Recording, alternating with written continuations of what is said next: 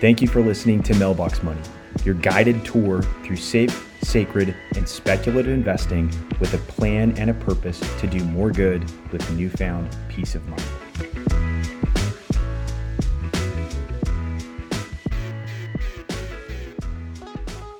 All right, everybody, welcome back to another episode of Mailbox Money. I am Jackson Wood, joined as always by my partner, Ryan Kruger. We are very excited to kick it off this year with this episode. Uh, we feel like this is going to be a timeless episode. It is the culmination of years and years and years of being in the trenches, building financial plans, building investment portfolios. And we think that this will help answer many, many questions that our listeners have. It certainly answered many questions for Ryan and I separately in our own journey to figure out, uh, you know, find the holy grail and, and figure out a solution uh, for financial planning and for those of you that would like to, you know, reach your freedom day and enjoy your freedom days after years and years of hard work.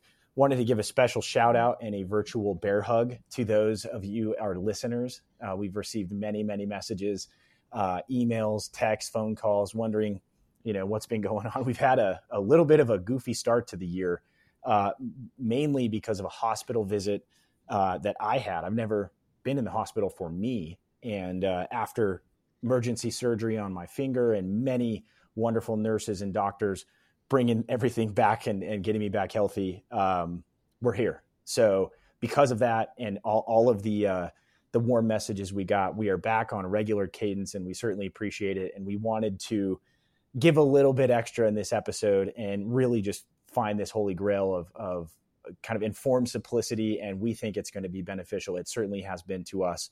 Um, and with that, we, you know, all those messages, they truly did mean a lot. I was sitting in the hospital bed getting, getting emails of, Hey, everything all right? Didn't see the podcast drop this week. And me, me telling them, Hey, be patient with me. We are going to bring the heat as soon as we are back. And uh, if if me prepping for this episode is any indication, I, it is the heat. We are bringing it full speed, and I think we're going to answer a lot of questions.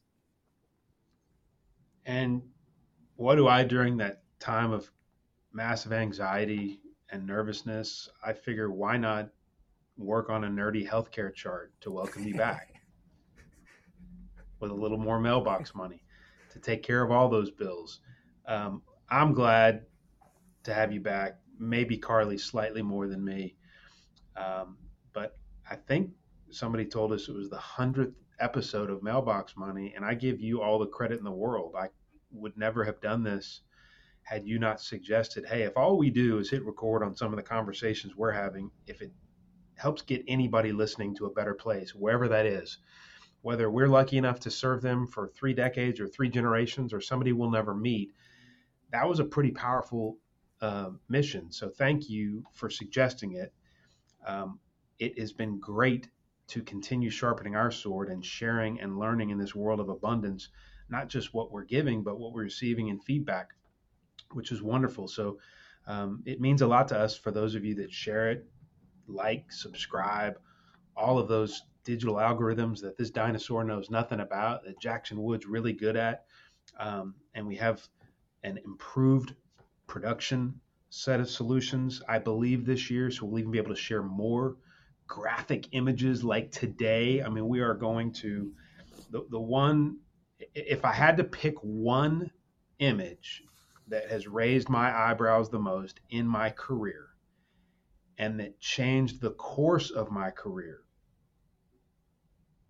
we're going to share it today. And it's updated through the end of last year.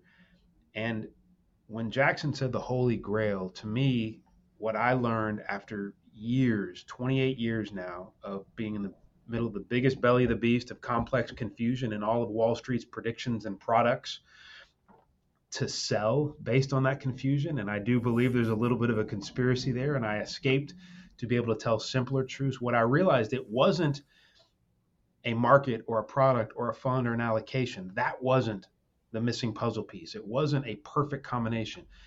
The Holy Grail is deeply informed simplicity. If there are a couple of simple truths, and I'm going to share one today that's hiding in plain sight. Deeply informed simplicity. I couldn't have said this at the beginning of my career. I didn't know this. So it took a long time and process of elimination Um, and I thought it would be good at the tail end of last year and the beginning of any calendar year. We are overwhelmed with predictions and market calls and economist forecasts and stock market gurus. And I have an entire folder, as you might guess. I'm nerdier than all of them, and I keep score and I'm more objective.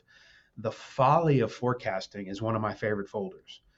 Um, and there's actually it's not just to poke fun and, and, look at there's actually something to learn from if everybody is clustered around a certain let's just use a boat analogy jackson if everybody is on board a certain boat i've always said whether you're talking about a share of stock or the entire market prediction who is left on shore to push it you got to think about that when everybody's all in a particular idea business an idea they cluster around certain predictions, um, go anywhere other than there is a pretty good starting point. So this time last year, there was never a more convinced crowd in my career of an imminent recession and doom, and it was consistent. We didn't take the other side of that. Um, we didn't predict anything. We've never made a prediction our entire career. We're going to talk about today what is an antidote to all of those predictions. And then as we put together our my favorite nerdiest of nerdy chart books of the year where all of the different homemade data charts that we draw up and study and learn and share with our partners and, and illustrate the work that we're doing and, and to, to match some clues into some simple picture pages. If you don't want to read our deep dives, we can script right to the picture pages. Every year we force ourselves if we could only pick a couple out of all of those, which is really difficult. Um, well, I'm going to share one today that might be my nomination of the most misleading headline of many choices, which is saying something of the entire year. So buckle up. We're going to dive in. And I think it was dividend growth, Jackson. And we call this podcast Mailbox Money for a reason. What you can count on, the only metric in over 200 years that you can hold in your hand to know it is real. That is a pretty good start. That is a dividend. The only metric that has been around for over 200 years, and all of the other factors and variables, and really, really smart, and everything else included, ways to carve up and look at stocks in the stock market, all of those have come and gone. One has stood the test of time. And if you start with that clue, and then you shine the light on what I believe is the best metric to find improvement both inside of a business and for stakeholders to know what is real. It's dividend growth, a pay raise year over year. And that's originally what brought you and me together, sharing that holy grail. And we're going to do it today. I, I love that. Um, what I like to do is I like to kind of paint this picture in my mind of the situation and then kind of focus in. So I have vivid memories of before my accident in my hand getting torn up, sitting in my garage – the day two days before Christmas building toys. My kids don't listen to this, so I can tell them tell, tell the audience that I built the toys. Um, and I was listening to a popular financial podcast, and they were going through predictions for 2023 and all, from all these banks, from all these managers and analysts, and saying, you know, here's how what they predict the start of the year, here's where it ended up, and every single one of them were wrong. And I just wanted to kind of jump through my headphones into the podcast and say, hold on a second, what if there's a better way by looking at dividend growth? What if we can get rid of all of these predictions, all of these bets, not even get in the boat or be on the shore? Just look at what this could do for your portfolio. And the math here and these examples that you've set answer those questions. And I feel like it will eliminate all this wasted time. I don't know if the financial talking heads will have anything to talk about on their show, but for you at home and listeners, it, it, it's going to unlock hours of your time back so you, because you won't have to, to worry about these. And one of the things that you mentioned right before we started recording is how powerful this is uh, for those, you know, close to the end of their career uh, that already have all the money saved up or those of those that are just starting out, right? Some of the families we, we work for, uh, you know, open their first account with us, um, and having this as one of their weapons uh, and tools in their tool belt uh, from the very beginning, how powerful that is. So anywhere along that that spectrum, um, it, it's influential and it's life changing. And yet, we also know that none of the world of predictions is going to change. Rather than just giggle at it or poke fun at it, as I've noticed my career, more and more advisors realize this, right? It's it's easy and popular and frankly sometimes lazy to just say they don't know what they're talking about. Nobody knows anything. And so their solution is nobody can beat the market, just passively index. When we share these examples and real data, we're going to dive into two big ones right now. I think there's a better way. I, I, I think dividend growth is not only an answer to all of the anxiety and predictions, and we'll even share the financial planning biggest problem in addition to stock market portfolio management, one silver bullet. Um, I also think it puts to rest any debate of active management or passive. That's a that's a big silver bullet to knock through all three of those dragons, and I can back it up with evidence. Um, so specifically, the the couple of pages that we update every year for our stakeholders, um, one of the most misleading and I think overlooked parts of the dividend question at all is a high yield dividend and a low yield dividend, and why we are personally not interested in either. Um, as a matter of fact, last year, let's just make it as hard on ourselves as possible. Um, rather than cherry pick great examples or pick on weak examples, as also a lot of portfolio managers like to do, I'm going to spot us. Last year was one of the worst years ever for high yielding dividend stocks. It's perfect proof why we are not looking for high yield, how it can be misleading, and oftentimes red flags are the most unhealthy companies. So if you're watching this on our YouTube channel, or if you're listening to this on the podcast, I'll try to describe it, but we can share in the show notes these two very, very simple and I hope long lasting, profound examples. We have two stocks, same sector, healthcare in honor of Jackson's miraculous recovery, better than ever and we have a higher yielding dividend stock, and we show the yield over the last 10 years, always north of 2%, up to as close as 3.5%, very consistent. The average over 10 years for that stock at any point in time, if you looked at that stock, the bluest of the blue chip, by the way, this is a AAA rated, wonderful company, one of the top holdings in most dividend ETFs, not ours. And we'll share why in just a minute, but it is as good as it gets. I'm not picking on a weak holding here. So the average across 10 years was 2.65% dividend yield. I want to compare that and what I think is hiding in plain sight, a more powerful story, long lasting. We picked one of our lowest yielding stocks. And over that entire 10 year period, same sector, same industry, was never close to the higher yielding stock if you wanted a dividend. Its average was 1.38%. So almost half of the dividend yield and never close throughout that 10 year period of time. By way of comparison, the higher yielding stock happens to be a dividend king. People talk about aristocrats, stocks that have raised their dividends 25 straight years. Some of them, the dividend king has raised it 50 years consecutively. So that's what I meant by bluest of the blue chip. And there are a few tremendous companies in that group that prices we will pay um, that are in our portfolio. This happens not to be one of them um, for many, many reasons. Um, that it is not as healthy fundamental balance sheet. It's not growing its top line revenue. People would oftentimes assume that with a growing dividend, the business is healthy. In fact, it can be just the opposite. They could be paying out more and more of their free cash flow. In this case, almost three quarters of its free cash flow they're paying out in dividend. Very unhealthy and at risk, in our opinion. That same 10 year period, the much, much lower yielding stock, and why we this why we call this podcast mailbox money.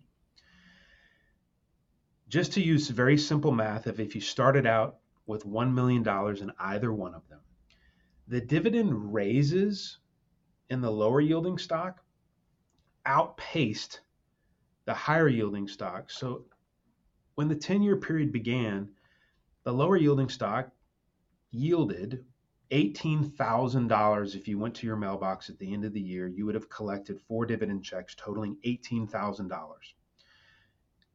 I'm sorry, at, the, at year one of that 10 year period. The same year to start with, the higher yielding stock, you would have collected $30,000. At the end of the 10 year period, annually, that higher yielding stock has grown from $30,000 a year in dividends to 51,000. Not bad. The lower yielding stock started off paying you $18,000 a year and is now paying you $97,000 a year. Never reflected if at any point in time, if you looked at the current dividend based on the stock price, that's the current yield the dividend pay raises and why we call this mailbox math, that 96,811, just under $97,000 on the original investment of a million, that's close to 9.7 yield on cost annually now and rising. And that company, by the way, is growing and it's paying out less than a quarter of its free cash flow and dividends. A very, very good clue. There are no guarantees. Who knows what will happen? But very strong evidence that actually will continue to rise and perhaps even accelerate in the future. Which also, if you're playing at home and reading all the financial planning articles next to the Wall Street predictions and stock market articles, I would note that 9.7%, and this is from one of our lower yielding stocks, no pride in authorship here. We just pick one of the lowest yielding. Anybody can do this on their own. We're happy to help if you need it. That 9.7% yield on cost and rising has slayed this other financial planning biggest of all questions for investors of what's my safe withdrawal rate? And most of those debates center on three, four, five percent. And an entire industry and decades of work go into that debate. Well, this is double that rate and it's free cash flow, not withdrawing principal. And there was not one prediction and not counting on or relying one penny of appreciation during that entire 10 year period. It's so powerful. And I love putting on the financial planning hat here, whether you're an advisor, you know, trying to allocate funds on behalf of a partner or a client, or you're a do yourself investor. A lot of a lot of the discussion I see as as people realize that you know income uh, is is part of the solution here and what your portfolio can generate in income. Um, a lot of people will chase these higher yielding companies, and this is a frankly uh, just a wild example of two similar companies, same sector, and what can happen uh, to the income that you receive. Right, so a nine point seven, just about percent yield on original cost. My favorite thing about this chart it's nearly uh, you know doubling the income you're receiving. But but my favorite part in this is igno- it's ignoring a penny of appreciation on the stock price. It, forget about that part of it. Forget about that part of the story. Look what the income has done. So over the course of ten years, the income that you're receiving from your portfolio has grown by a very very significant amount. And if you think about that from the from the perspective of cost of living, or what you want to do during your freedom day or the life that you want to live. Uh, that's that's why we love this mailbox money, and that's why the green flag in our logo is pointing down, stuffed full of cash, because you deserve, uh, you know, after years and years and decades of hard work, you deserve your cost of living in retirement to not go down, and you you deserve to not be worried about withdrawal rates and and oh the market is struggling this year because of whatever reason can I safely pull 4%? I know the math in their example say, what if you could just forget all of that and simply look at the pay raises that you're receiving without having to sell any of your shares, without having to worry about timing it or putting guardrails on. That's the new thing I'm seeing in financial planning literature is we need to set guardrails and you advisors need to be prepared to have these tough conversations with your clients if we get hit with a bad market of, hey, you know what? We set the plan up you can take this much out of the portfolio this year, but because of things out of our control, you can only take maybe 60% of that or 40% of that. Hope you're okay. Like this gets rid of all of that stress. And that's that's why I called it the Holy Grail. That's that's how powerful this can become. And we're not even really talking about this from the angle of the portfolio manager either, and what this can do you know, to to an actual you know fund or strategy. I'm simply talking about it from the uh, the financial planning side, and think about the stress that that can relieve. And I know Ryan and I have said this many times, but to be clear, this is what represents the vast majority of our own personal accounts. This is what we truly do believe in and how we allocate our precious dollars earned for, for my future, for my spouse's, my family's future. This is, this is what works. And, uh, I, I, just love how calming this effect can be, but also, you know, I don't want to come across as like this, uh, you know, stress relieved, sleeping well at night. This, this stuff also gets me fired up, right? Just looking at the numbers here. Um, you know, I don't want to come across as like I'm trying to be calm and mill everything out. This is exciting stuff. And this this is life changing, you know, financially changing info for for people out there. So I hope my excitement can also kind of come through um, as I look at these numbers. And and this is this is amazing. I love this. Well, we, we should probably add one more image um, in honor of the new woodpile addition in a couple of weeks that will make between the two of us 10 little angels that we're responsible for three girls and two boys for each of us. There's a great image of i mean you catch and hear that excitement on jackson's face. I mean there's pictures of him with his kids on the beach riding in the sand. Dividends are not born and it's true. And i would just say that that to emphasize why that was not cherry picked and using one of the lower yielding stocks um, in one sector, we never we don't include the ticker because it's not about a pick. We would never ever ever not be balanced across all sectors, so that it's never about which sector is going to work. Um, it's never going to be about is this a year for growth or income. It seems like a long, long time ago, but it was only this time last year that that crowd was never more convinced. Just hide out and get 5% in cash because I don't know what in the world's going on in the stock or bond market. That was the consensus. And the money market rates and the assets flying into cash, missing both of those markets entirely. I want to give everybody the peace of mind and my strongest suggestion possible because I really do believe our biggest challenge as investors, and so all we care about, serving the investors. It's not should never be about what we like or what we're good at. Serving them over the next 30 years.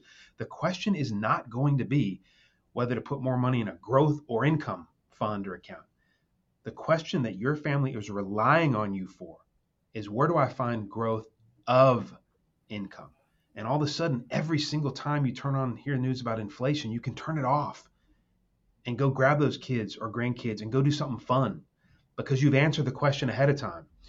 Um, and and just to show you, it's also not about a value stock or a growth stock or leaning on one side of the boat and wondering who's left to push it. That that ha- that example.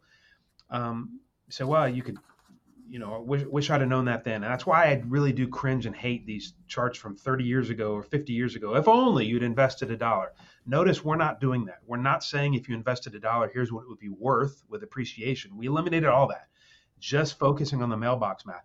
Those two examples, even with the known data, and all of our kids' finance books claim that the markets are efficient, which is why for all 10 of those kids, we're ripping those chapters out of their books and this will be worth more than any MBA.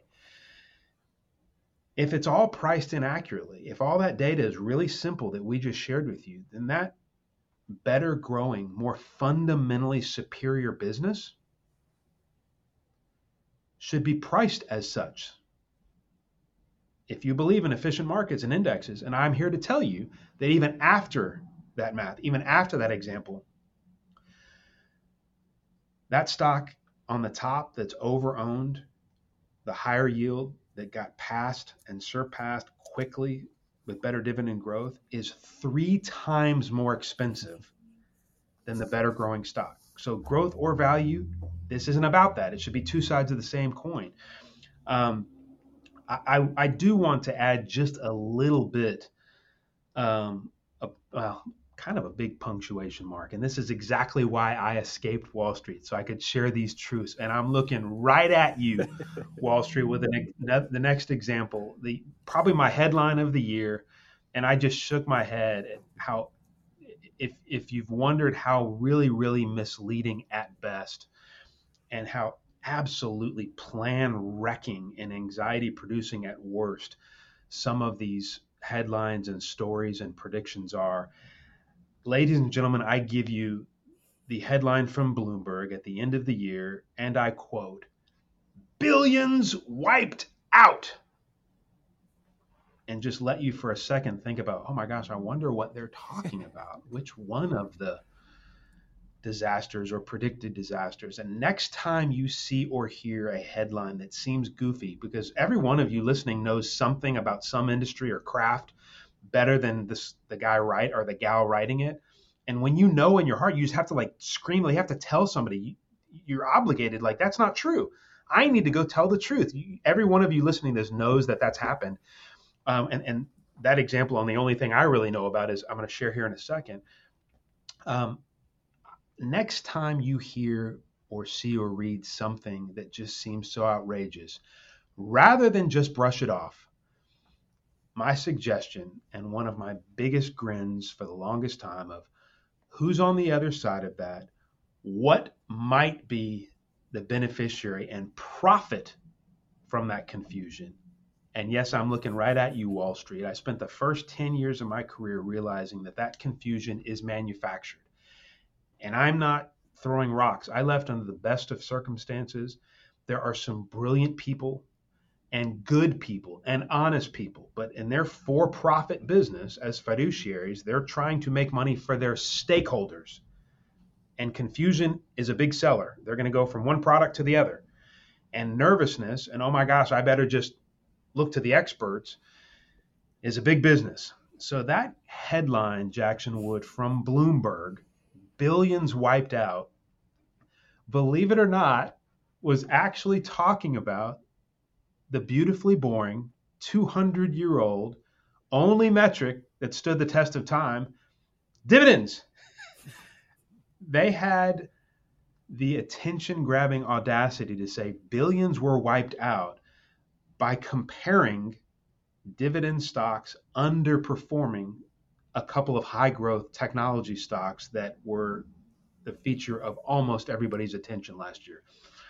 So a little misleading. I don't know about wiped out, but relative underperformance. And I share this because everybody's guilty of that performance anxiety if we let these predictions dictate what we're thinking about and doing.